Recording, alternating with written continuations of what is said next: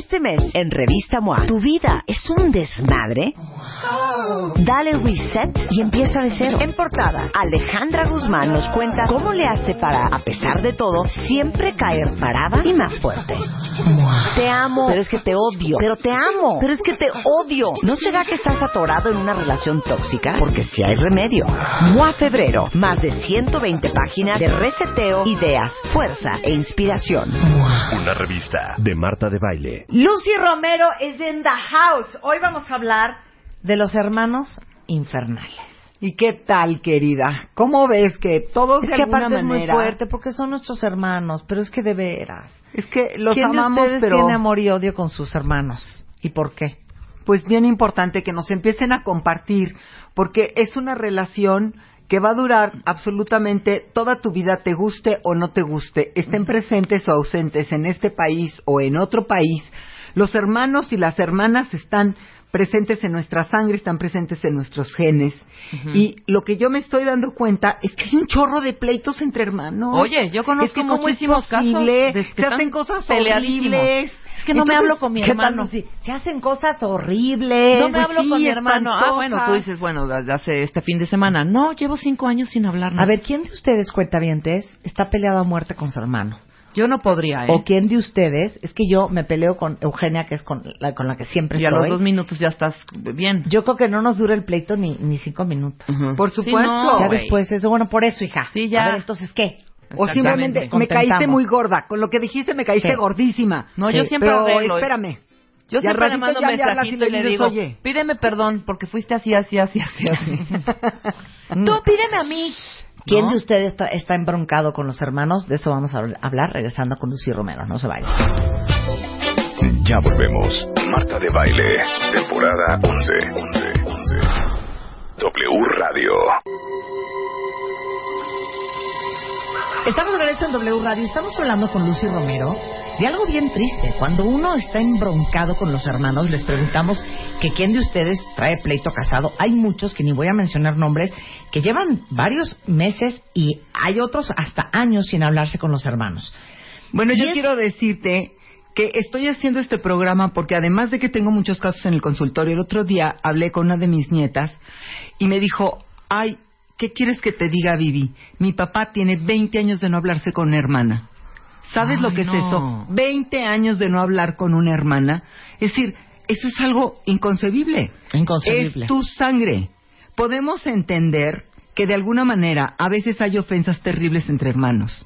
Yo he visto que las más tremendas es cuando se trata de herencias. De dinero. La Las lana, herencias claro. O, o de propiedades o de la silla mecedora que yo quería y que tú me la arrebataste y que ahí mi mamá me amamantó y entonces te odio de por vida porque te quedaste Sí. con la silla mecedora. Tenemos que encontrar una manera de poder decir, sí pasó, sí me lastimaste, pero sabes qué, finalmente la sangre impera y al menos quiero que sepas que te veo, que te miro con los ojos de cuando éramos niños y no había entre nosotros más que pleitos y reconciliaciones. Claro. Si no confías en tu hermano, si no confías en tu hermana, porque muchas veces sucede, ¿no? Yo he tenido casos en que me dicen, oye, ¿cómo quieres que confíe yo en mi hermana si es cleptómana? Cada que viene a mi casa me roba algo. Sí, se le robó la plata. Y hasta me robó el, Eh, eh, novio. Sí, entonces hermanas no le bajan, papás. no le bajan la, el galán a la otra hermana. O le bajan el galán ¿No? a la otra hermana. Rencillas que son verdaderamente fuertes. Pero tenemos que encontrar una manera de poderlas hablar. Lo peor que puede sucedernos es no hablar. Recuerden que no existe nada que pese más en un sistema que aquellos que son excluidos. Ahora, estoy leyendo mucho en Twitter de muchos de ustedes cuentavientes que no es que estén peleados a muerte con los hermanos, pero que alucinan el proceder en la vida de alguno de sus hermanos. Exacto. también. Te cae gordo, ¿me entiendes? Que O sea, dices, que ¿por qué dices, he hecho de su ser. vida? Claro. ¿Por qué he hecho de su vida esta porquería? Claro. ¿Por qué he tenido todas las oportunidades? Claro, claro. Sigue haciendo los mismos errores y uno como que se quiere dar de topes en la pared y luego se muerde la lengua para no decir lo que quiere decir. También uno tiene que entender que uno tiene que respetar los destinos. Claro. No los destinos son iguales. Hay destinos familiares en los cuales alguien desgraciadamente tiene y toma decisiones desatinadas, que no escucha consejos y que hace de su vida cosas que finalmente traen mucho dolor. Y el- Déjalo desatinado también, Lucy. ¿Cuántas también, cuántos cuentavientes no tendrán hermanos o hermanas que traen padecimientos de alcoholismo? Claro. Es una enfermedad. Claro, con es- o, o con adicciones. O sea, sí. bueno, una- el alcoholismo es una adicción. Drogas, alcohol, etcétera, etcétera, etcétera. Y que es muy difícil poder hablar. Y muy doloroso también, porque no hay manera de tener un, un contacto y decir, deja de meterte tanta No, cosa. de no poder tener una relación No, sana. exacto. Y, y- y sobre todo es horrible contemplar que alguien que quieres está autodestruyéndose. Ese es un dolor enorme. Claro. Estar viendo que un hermano o una hermana está haciendo algo, que se está metiendo en un negocio, que se salió de un trabajo y que ahora está aceptando algo que es una fantasía y luego va de una fantasía en otra fantasía y tú tratas de platicar y de decirle, mira, ahora sí que abre tus ojos, mira hacia arriba, la vida tiene otras cosas que ofrecerte, este, disciplínate y el otro terco o la otra terca. Entonces uno va viendo el sufrimiento. Muchas veces no solo ves el sufrimiento de tu hermano, de tu hermana, sino de toda su familia, de sus hijos, de su pareja. Y eso también te duele. Pero no por eso vas a decir rompo. ¿Sí? Yo me acuerdo que en la antigüedad exigía, existía la posibilidad de desconocer un miembro de la familia y de decir, ah, giramos un comunicado por el cual a partir de tal fecha, fulanita de tal ya no pertenece a la familia. Y entonces toda la sociedad le cerraba la puerta. ¿Se pueden imaginar qué cosa tan espantosa? Bueno, ahora eso ya no es posible. Claro. Si tú tienes un hermano o una hermana, podrá haber sido lo que tú quieras, pero finalmente es tu hermano, es tu hermana y sigue perteneciendo a la familia. Por ejemplo, aquí otro cuentaviente dice, a mí, yo hace tres años que no hablo con dos de mis hermanas porque soy gay. ¿Ve? ¿También? Ah, eso. bueno, eso, eh, fíjate, este pobre está siendo expulsado simplemente porque sus hermanas no pueden contemplar la mirada de que él tenga una preferencia sexual diferente a la que su estilo de ver la vida y de lo que debe de ser y de lo que no debe de ser, este, eh, y entonces, ¿qué pasa? Hay dolor para la familia porque pierde un miembro y hay dolor para ese chico porque simplemente lo están privando de lo que es algo a lo que siempre vas a regresar. Todos regresamos al final a nuestra familia. Claro. Pasan los años, al principio tú puedes decir, este, mira, a mí mi familia me importa un cacahuate, yo tengo un núcleo de amigos y de amigas que me quieren, que me adoran, que me apoyan. Sí, pero finalmente pasan los años y la voz de la sangre es la que va a imperar. Entonces, reconoce a tus hermanos, reconoce a tus hermanas. Si tú te das cuenta que hay alguno o alguna con la que no te puedes relacionar porque son tóxicos, hay hermanos tóxicos. O sea, sí, hay hermanas tóxicas claro. que llegan y descomponen todo. Que meten cizaña, que meten envidias o ahí les va el caso peor. Cuando no es por ellos, sino por su cónyuge. ¿Sí? O sea, mi hermana era maravillosa hasta que llegó mi cuñadito, que verdaderamente es un cuñadito infernal, y que le ha llenado la cabeza de pájaros, de que sus hermanas nada más somos unas encajosas, ya no la deja ir a los desayunos, ya cuando hay cumpleaños siempre ellos, él se las arregla para llevársela de viaje, y entonces ella está metida en un sistema en el cual la que le está dominando la vida es el, el marido. Y entonces tenemos que entender que también tenemos que incluir el poder decir, mira, nosotros respetamos a tu marido, tú lo elegiste, perfecto, es fo- forma parte de la familia porque los los eh, los parientes políticos forman parte también de una familia y de un sistema, pero por favor, no por por tu marido, no por tu esposa vas a desconocer a tu familia. ¿Sí? Sí. Es un punto clave. Pero entonces, ¿cómo reparar? Porque tienes tan arraigado que yo no quiero estar con mi hermano porque estoy harta de sus problemas de adicciones o con mi hermana. O yo no quiero reconciliarme con mi hermano porque lo que me hizo un día es absolutamente inaceptable. O yo no me quiero reconciliar con mi hermano o con mi hermana porque odio las decisiones que ha tomado en su vida y no puedo creer el daño que le ha hecho a tanta gente. Mira, ¿Cómo reparas? ¿Y es necesario para reparar tener una relación? Bueno, yo creo que puedes hacer reparaciones desde el corazón. Tú puedes desde tu corazón decirle a tu hermana, a tu hermano, te amo porque crecimos juntos, porque pertenecemos a una misma sangre, ya sea que somos hijos del mismo padre y la misma madre, o del padre o de la madre, que son igual de hermanos. Aquí no existen medios hermanos, ¿eh? Porque no eres media persona. Si compartes sangre de padre o de madre, son igual de hermanos que los que son de padre y madre. Entonces, tienes que hacer una reparación en tu corazón en el cual dices, no me puedo llevar contigo en este episodio de tu vida durante el tiempo que tú determines, porque tu forma de ser y la mía en este momento tienen fricciones, pero todos los días voy a tener buenos pensamientos y enormes deseos. Hay personas que elevan oraciones, hay personas que mandan a hacer cadenas de oración, o hay personas que simplemente no tienen ninguna afiliación religiosa, pero lo que pueden decir es todos los días al momento de despertarme voy a desearte el bien, voy a verte lleno o llena de luz, de buenas decisiones en tu vida, porque lo único que quiero es que vivas y que seas feliz. Simplemente esa intención va a cambiar algo en el sistema familiar, va a dar una profundidad que antes no tenía. Y eso es lo que yo creo que repara en mucho, porque a veces los puentes están rotos y esos puentes rotos nos impiden tocarnos, nos impiden estar presentes. Pero eso no quiere decir que porque no esté presente tu hermano o tu hermana no exista. Yo muchas veces sugiero que cuando hay hermanos que están en esta situación, en las celebraciones familiares se les mencione. Hay familias que hasta ponen una silla. Claro. Y que dicen, esa es la silla de Juan Guillermo, ¿verdad? Que han huido por razones que nadie nombra pero está incluido. Sí, pero, pero ¿sabes qué también? A ver si me captan esta sutileza. ¿Qué? Viene. ¿No les ha pasado o no les está pasando que ya esta pena te da? O sea, que dices, qué oso sentarme a hablar con mi hermano, porque es mi hermano. Sí, claro. entonces tengo que hablar con él como seriamente. seriamente. Ajá, sí, ¿Qué seriedad no, ajá. ¿Qué oso? Sí, me dan ganas, y me dan ganas de darle tres cachitadas y decirle, no, pero mire, de, güey, como, a ver, queremos, tenemos que hablar. O sea, o sea, ¿cómo? ¿Neta me tengo que ir a tomar un café sí, con no, mi hermano? No, no, Pues sí. Pero lo pueden pena. hacer así Sí. de, a ver, hija, o a ver, hijo. O sea, vamos a discutir esto porque está muy mal. Oye, y se vale también decir, a ver, cero estoy de acuerdo con tu vida, Claro, me caes pésimo, pero eres mi hermano y no quiero estar peleado contigo. claro. Se puede. Y te amo.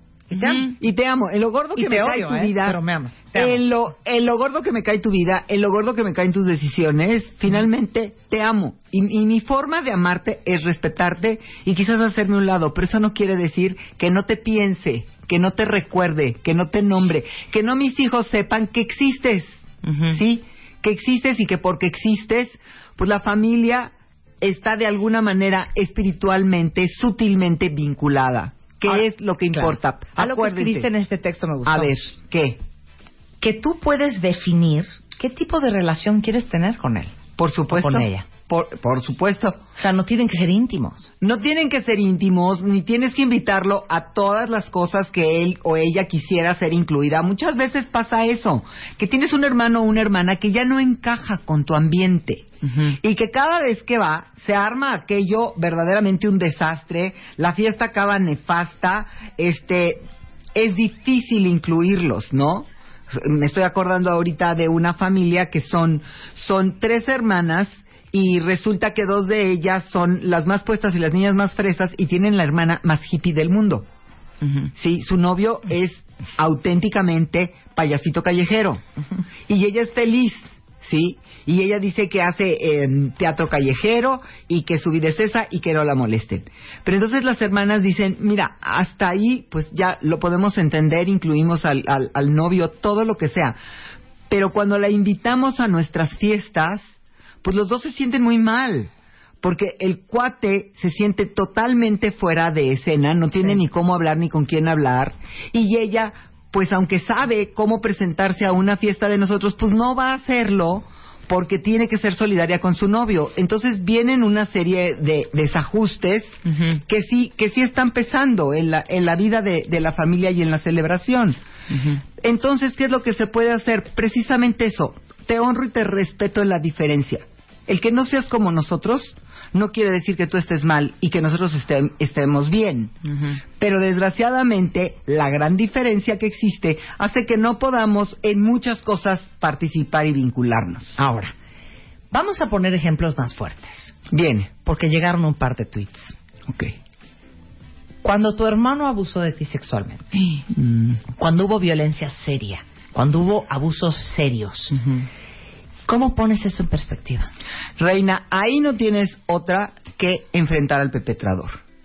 El perpetrador la única manera que tiene de poder, eh, digamos, que repararse el, el gran daño, y quiero decirte que en el consultorio he tenido varios casos así, es decirle, tienes que ver, tienes que ver a los ojos a tu perpetrador, sea tu hermano, sea tu primo, tienes que pararte enfrente y decirle, quiero decirte que sí pasó, que no porque era una niña no me acuerdo, y quiero decirte que lo recuerdo perfectamente bien. Y tienes que decírselo mirándolo a los ojos. Porque en ese momento todo perpetrador baja la vista. El perpetrador no aguante el atestiguamiento de su perpetración ante la víctima, ante el perpetrado. Y eso, el que lo reconozca, sana. Porque ¿qué pasa con las perpetraciones infantiles como estas que tú estás diciendo, que son negadas? Al paso del tiempo, nunca pasó. Te lo imaginaste. Ay, no, seguro que soñabas que en las noches yo me metía a tu cama y te masturbaba. No, eso tú lo has de haber soñado porque eres una niña muy imaginativa. ¿Sí? No, hay que tener la fuerza. Y no importa si es tu hermano mayor, si es tu hermano el predilecto de mamá y de papá, el heredero de, del oficio o de los bienes familiares, vale gorro, tienes que poderlo decir, porque una perpetración que no se desenmascara se perpetúa en los descendientes. Pero yo te iba a decir, desde el punto de vista de trabajo terapéutico personal, ¿es importante enfrentar al, al, al perpetrador? Importantísimo, es lo que más cura. Y acabo de tener un caso que se cerró así. Un caso de una perpetración de, de una chica que desde los seis años, el hermano, que era siete años mayor que ella, es decir, tenía trece, este, abusaba sexualmente de ella. Y eso duró muchos años. Y lo peor fue que eh, ella se siente terriblemente despechada porque él la abandona cuando él a los 18 años tiene novia. Es decir, la había acostumbrado tanto precisamente a ese vínculo sexual entre hermanos que la niña ya tenía un, un, un placer, un favoritismo, un gusto. Un vínculo. Un vínculo. Era el hermano que le llevaba el osito de peluche, el hermano que le compraba el helado. Siempre un perpetrador sexual compensa con algo. Y él compensaba con estas atenciones.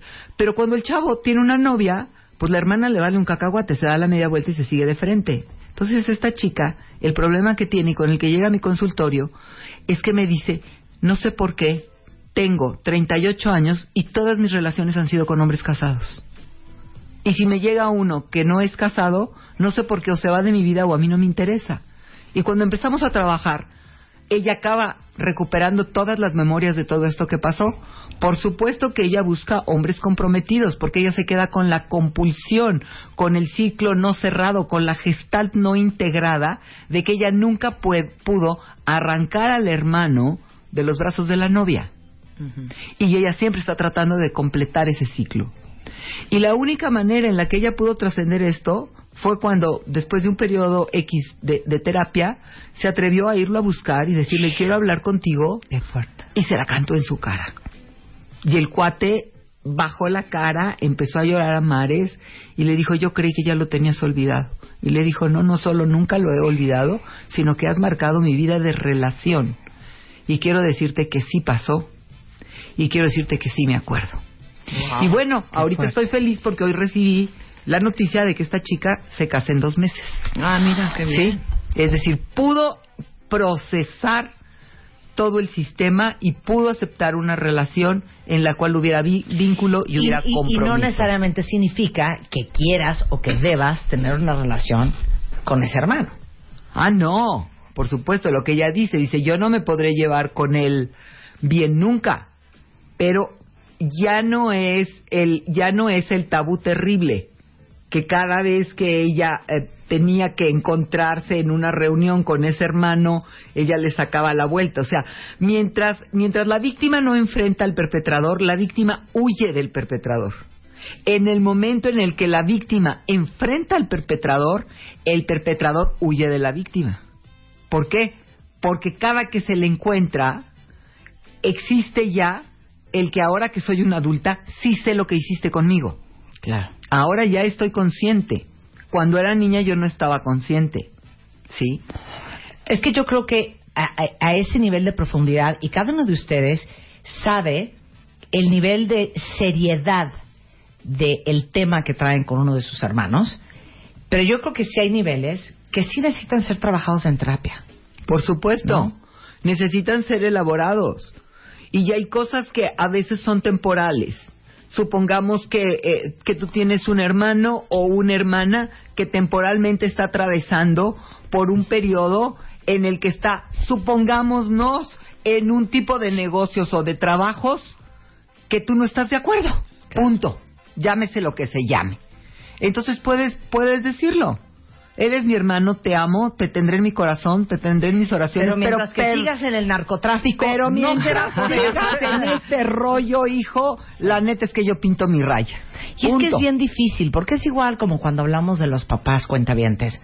La familia eh, supone ser lo más cercano, supone ser tu sangre, quien, con quien más vínculo tienes, y es bien duro darte cuenta que pues sí es tu sangre, pero que al igual que hay gente que no es tu amiga porque no te gusta su forma de ser, porque Hay no familiares que clic de personalidad, no es un hecho que porque es tu hermana o tu hermano hagas tengas química de personalidad con ellos, Así es. ¿no? Así es. Y Pero- te hacen creer que como son hermanos te tienes que llevar increíble, te tiene que caer perfecto. No. Pues si Godínez y Bedoya no te caen perfectos, No te vas a llevar con ellos nomás Claro. porque sí. ¿Por qué Igual- solo porque son tus hermanos te han de caer perfecto?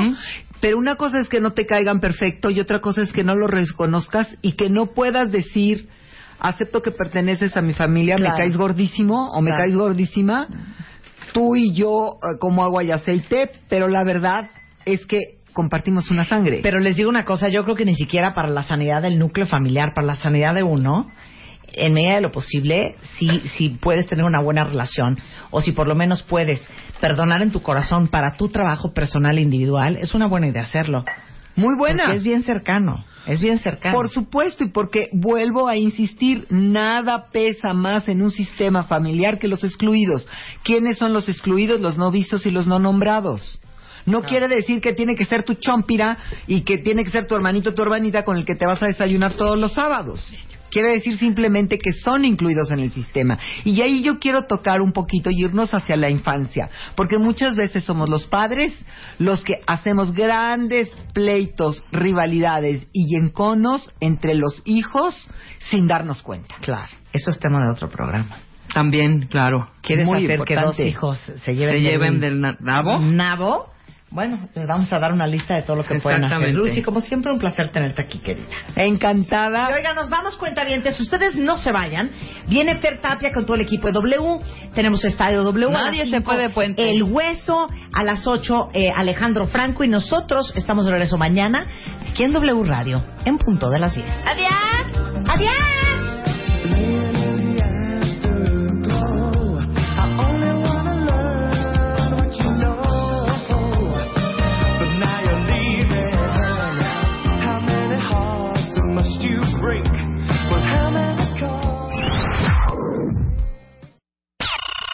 En Revista MOA, ¿tu vida es un desmadre?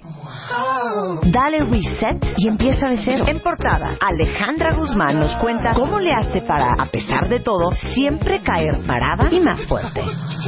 Te amo, pero es que te odio. Pero te amo, pero es que te odio. ¿No será que estás atorado en una relación tóxica? Porque si hay remedio. MOA Febrero, más de 120 páginas de reseteo, ideas, fuerza e inspiración. Una revista de Marta de Baile.